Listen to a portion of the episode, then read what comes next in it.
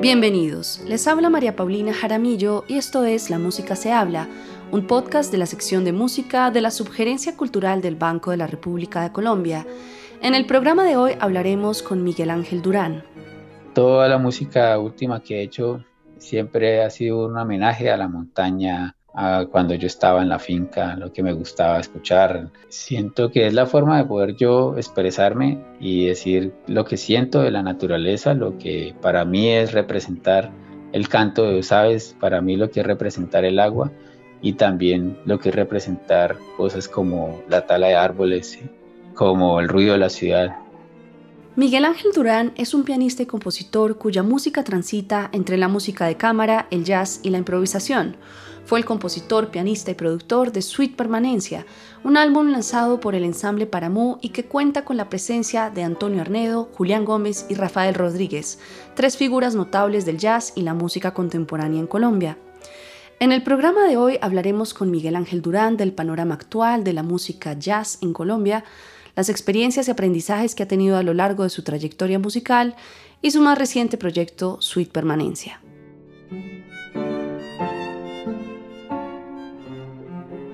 Para empezar, ¿cuáles fueron tus primeras aproximaciones a la música? ¿Qué música escuchabas en la infancia? Eh, mucha música popular, ¿no? A mi papá le gustaba mucho la cumbia, entonces solía poner cumbia.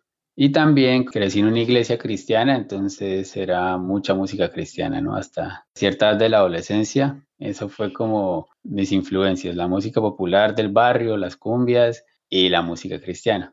Cuando entro al colegio en noveno grado, en el INEN, y decido escoger la línea de arcos de música y empiezo a tocar violín.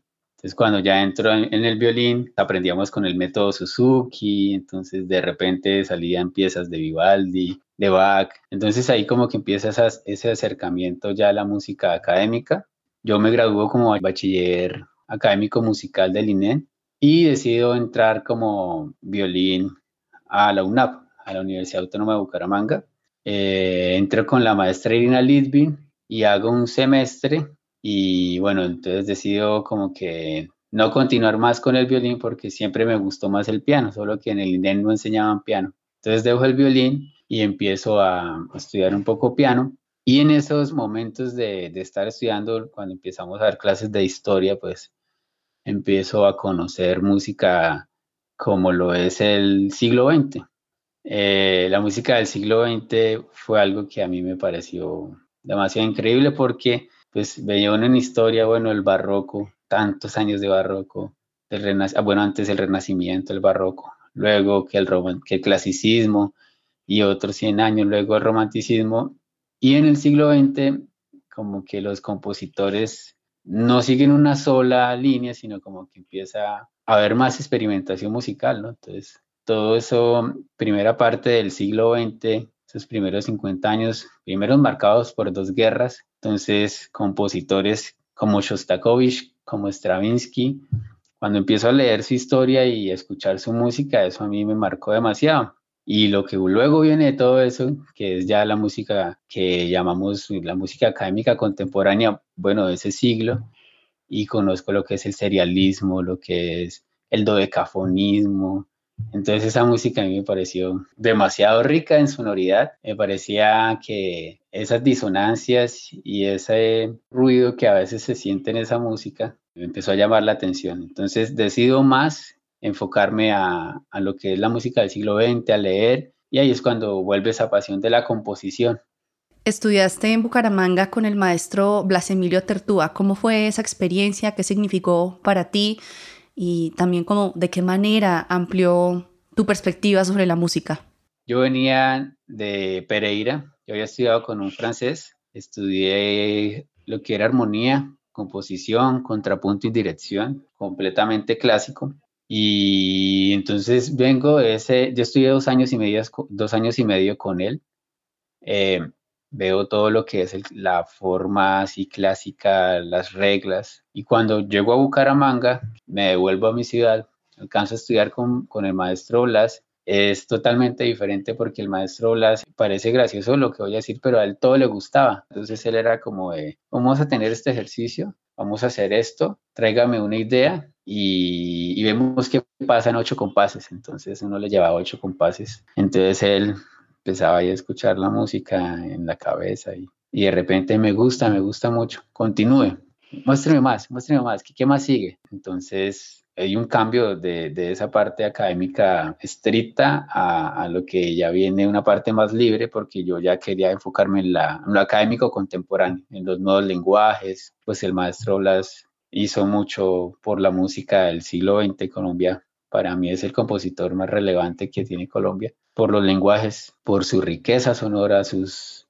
lo que es para mí las texturas de su música. Ese nuevo lenguaje me, cautivó y por eso esa experiencia con Blas fue tan, tan enriquecedora en el hecho de pasar de decir que era compositor allá a ser compositor y empezar a desarrollar las ideas.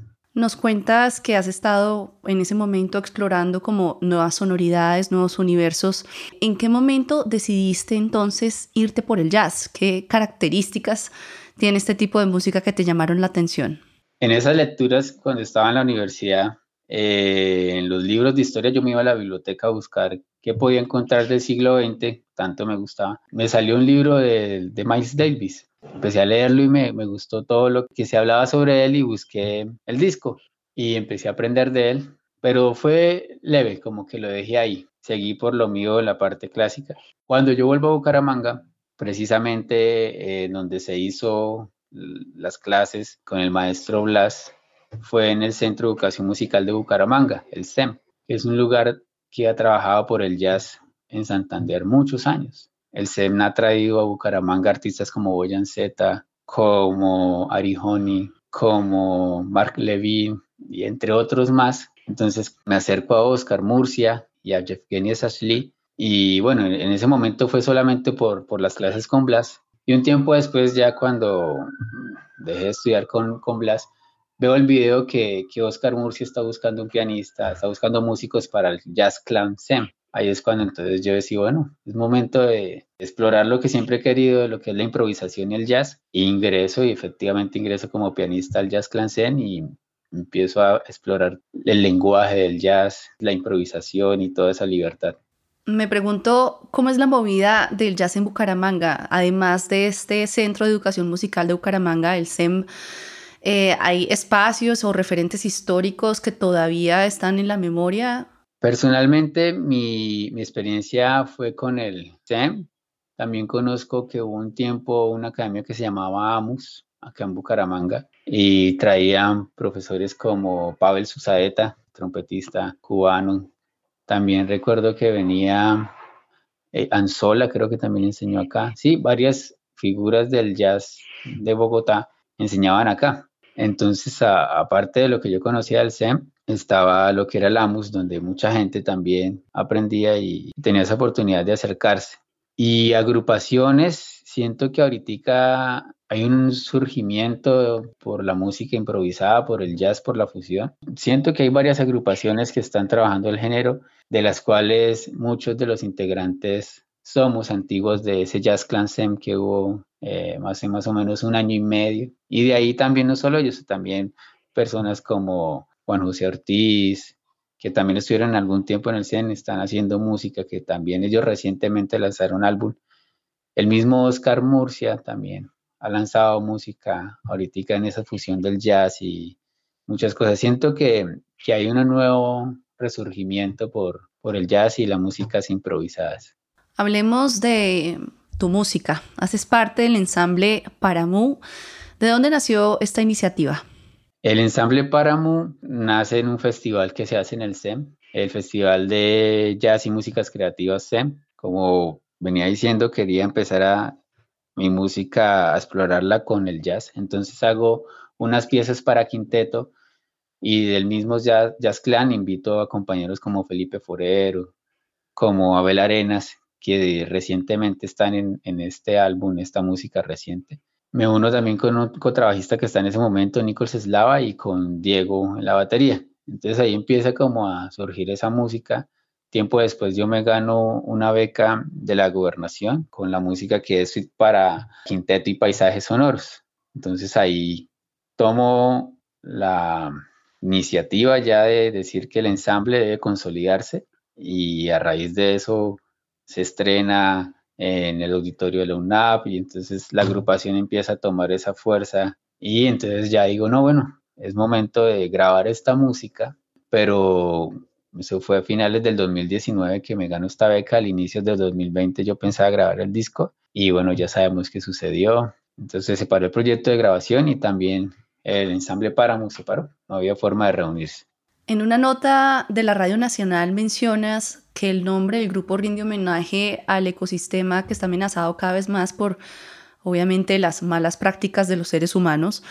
¿Hasta qué punto la música puede realmente sensibilizar a la sociedad y crear como esa conciencia de lo que está pasando en el medio ambiente? Primero nos llamamos Ensamble Páramo, en un homenaje a, este ecosistema. Contamos con más del 50% de páramos. Entonces empecé a investigar y me doy cuenta que hay más agrupaciones con el mismo nombre aquí en el país. Entonces, al principio nos llamamos Ensamble Páramo, Ensamble para Música Emergente. Entonces dice, bueno, dijo, voy a aprovechar el lema para música emergente y Paramu, entonces quedó Ensamble Páramo. Pero siempre desde esa primera vez que se crea Ensamble Páramo, la música hacía homenaje a la naturaleza. Eh, recuerdo que en ese primer concierto hice un tema que se llamaba La Tala, estaba otro que se llamaba Montaña Arriba, una balada que se llamaba Agua y todo era en torno a los paisajes sonoros. Para mí siempre la música ha estado ligada al sonido de la naturaleza. Recuerdo que de niño, cuando iba a la finca, algo que me fascinaba era escuchar, ponerme a escuchar el río, ponerme a escuchar los grillos. Hay un sonido que a mí me parecía increíble, que era el, ruido de las chicharras, que parece un sonido ahí como envolvente, como que a veces están todas al mismo tiempo, como que a veces se, siente que son muchas texturas. Entonces, para mí siempre el sonido fue importante. Yo siempre estaba ahí pendiente de que, que eso pasaba a mi alrededor. Entonces, siempre mi música la he enfocado a lo que es la naturaleza. He intentado de alguna manera traer esos sonidos a la música. Y la forma de, que uno puede sensibilizar cuando es algo como la música instrumental que no tiene una voz, eh, siento que ahí siempre hay un tiempo para hablar y para contar el contexto de dónde viene esta música. Hay un tema el que recientemente hablé, la tala, nosotros yo iba a grabar a la finca voces de aves y cerca estaban talando unos árboles. Empezaron una motosierra, es una práctica común. Y yo tenía mi grabador en la mano y empecé a grabar. Entonces sonaban los pájaros y atrás ese sonido durísimo. Entonces yo quedé con ese audio y me fui pensando en eso. como yo estaba grabando unos aves y, y al lado estaban tumbando árboles, el hogar de las aves, ¿cierto? Y creo ese tema, la tala, y como era paisajes sonoros, entonces lo que yo hacía era poner el paisaje sonoro y nosotros tocábamos encima. Entonces, antes de la obra empezaba a sonar la motosierra con los pajaritos y luego empezamos a tocar nosotros. La gente empezaba como a entender el mensaje de aquí porque está sonando una motosierra y, y a la vez unos pajaritos. Otra gente también se preguntaba qué es ese ruido que está detrás. Muchos reconocían la motosierra, otros no se, acababa la pieza y siempre había ese momento de hablar. Y es cuando se puede sensibilizar. Ya la música tiene un mensaje, pero se puede reforzar hablando. Entonces siento que la música transmite, pero también nosotros debemos decirlo, debemos transmitirlo, eh, hablando, conversando, eh, charlando, enseñando de dónde viene esta música. Entonces, toda la música última que he hecho siempre ha sido un homenaje a la montaña, cuando yo estaba en la finca, lo que me gustaba escuchar. Siento que es la forma de poder yo expresarme y decir lo que siento de la naturaleza, lo que para mí es representar el canto de los aves, para mí lo que es representar el agua y también lo que es representar cosas como la tala de árboles, como el ruido de la ciudad. Entonces esos paisajes sonoros siempre me han enriquecido desde niño hasta, hasta este momento. Y en ese proceso creativo también, eh, ¿qué papel cumple la improvisación como tal? Vamos caminando y de la nada está sonando por allá un bus pitando y a la vez se escucha al lado una cumbia, pero también está por allá el de los aguacates gritando. Entonces yo siento que, que siempre hay sonido y para mí si hay sonido, hay música, hay riqueza sonora. Entonces cuando yo empiezo en el, en el Jazz Clam Sem, con la dirección de Oscar Murcia, Jeffrey Sesli, todo lo que es el lenguaje del jazz, de la improvisación, para mí digo, bueno, es, es, tal cual, yo voy y de repente traigo esta idea de, de, lo que fue el sonido esta construcción, de cómo sonó aquí el agua. Digo, bueno, la música es natural, la música es un movimiento constante, entonces siento que en la improvisación es traer esos recuerdos, traer el sonido del agua, traer ese lenguaje que tenemos y al ponerlo en, en la música improvisada es, creamos un discurso entonces podemos hablar de mis recuerdos, de lo que he escuchado, de lo que he visto y la improvisación me permite eso de una manera espontánea. De alguna manera, eh, la música existe solo en un momento y es cuando suena. Después no vuelve a ser igual. Hay grabaciones, pero realmente solo fue en el momento en que la grabaron y después uno ya está escuchando es un, un eco. Pero la música está en un momento, cuando suena y ya. Eres el compositor, pianista y productor de Suite Permanencia, un álbum lanzado por este ensamble que nos cuentas para Mu. ¿De dónde surgió la iniciativa? Cuando me gané la beca, uno de los objetivos era grabar esta música, que fue la primera suite. Eh, surge la pandemia, pasa un, casi un año entero y en noviembre del 2020, ya con esa necesidad de tocar en conjunto, de tocar con amigos, escribo una pieza que se llama Permanencia. Entonces organicé la sala del apartamento y corrí todos los muebles y llamé al baterista, llamé al, contrabajista, al flautista, a la flautista, al trompetista. Les dije, ustedes les gustaría tocar así fuera en un apartamento y grabar esta pieza que tengo. Y como que todos teníamos esas ganas de sonar, de, tocar, que, listo, hagámosle. La montamos y la grabamos. Se acaba el año y, yo quedo pensando en, bueno, voy a retomar el, la grabación del disco. Es momento y empiezo a, a volver a, a, contactar los músicos que había contactado antes, decirles, no, esto ya va a ser, va a ser en 2021. Llamo a los amigos que quería que fueran conmigo a la grabación, que fue Felipe Aule Arenas y Edgar Martínez. Empezamos a prepararnos, escribo la música, se las voy pasando entonces decidimos viajar a Bogotá. Viajamos a Bogotá porque queríamos tener en el disco personas que han tenido un papel importante en el jazz y la música académica. Entonces es cuando decido contactar a Julián Gómez, a Antonio Arneo y Rafael Rodríguez. Quería esos sonidos en el disco y aparte nuestro aporte desde nuestra perspectiva, ¿sí? Eh, cada uno tiene diferentes visiones. Ahí es cuando se, se cuaja todo, yo le digo, y llegamos a grabar el disco a Bogotá. Este es un disco independiente donde claramente los esfuerzos no solamente están en el plano musical, como lo mencionas, sino que también existen unas responsabilidades desde el punto de vista económico y logístico, ¿no? ¿A qué se ven enfrentados los artistas independientes hoy en día al vivir al margen de la industria musical? Es duro ser artista en Colombia. No es fácil cuando salen conciertos, los pagos no son, no son tan altos, pero entonces uno dice, pero ¿cómo muestro mi música? ¿Qué hago? Entonces, influye mucho es ese ser artista independiente, es como ahí guerreando a ver qué, qué hacemos con estos recursos, qué hacemos con, con esto que tengo y, creo que eso hace que también haya música tan interesante porque se hace con lo que se puede, entonces ahí empieza la creatividad. ¿Cómo hago para que esto llegue de la mejor manera? ¿Cómo hago para que suene lo mejor posible? ¿Cómo hago para que transmita lo que yo quiero transmitir, a pesar de que no es fácil ser un artista independiente. Pero creo que, que es posible y mucha gente lo está haciendo y es demasiado valioso cada cosa que hace esas personas independientes porque lo hacen con, con, ese amor por la música, por seguir haciendo, pero siento que de ese esfuerzo llega un momento en que hay oportunidades para poder mostrar ese producto que estamos haciendo.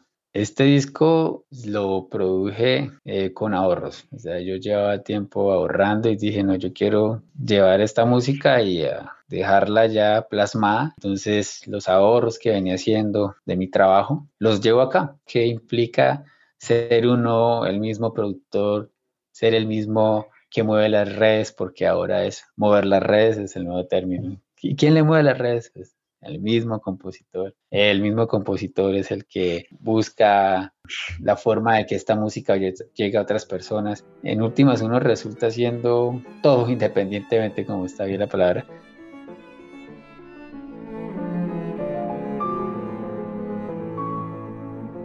La actividad cultural del Banco de la República está en la página web www.banrepcultural.org. Síganos en Facebook como Sala de Conciertos Luis Ángel Arango y en Instagram, Twitter y YouTube como Banrep Cultural. La música se habla es una producción de la sección de música de la Subgerencia Cultural del Banco de la República de Colombia. La música de este podcast es parte del trío Opus 32 de la compositora colombiana Amparo Ángel, interpretado por el Swiss Piano Trio, grabación que hace parte del disco Compositores de Nuestro Tiempo Volumen 2, editado y publicado por el Banco de la República. Mi nombre es María Paulina Jaramillo. Hasta una próxima ocasión.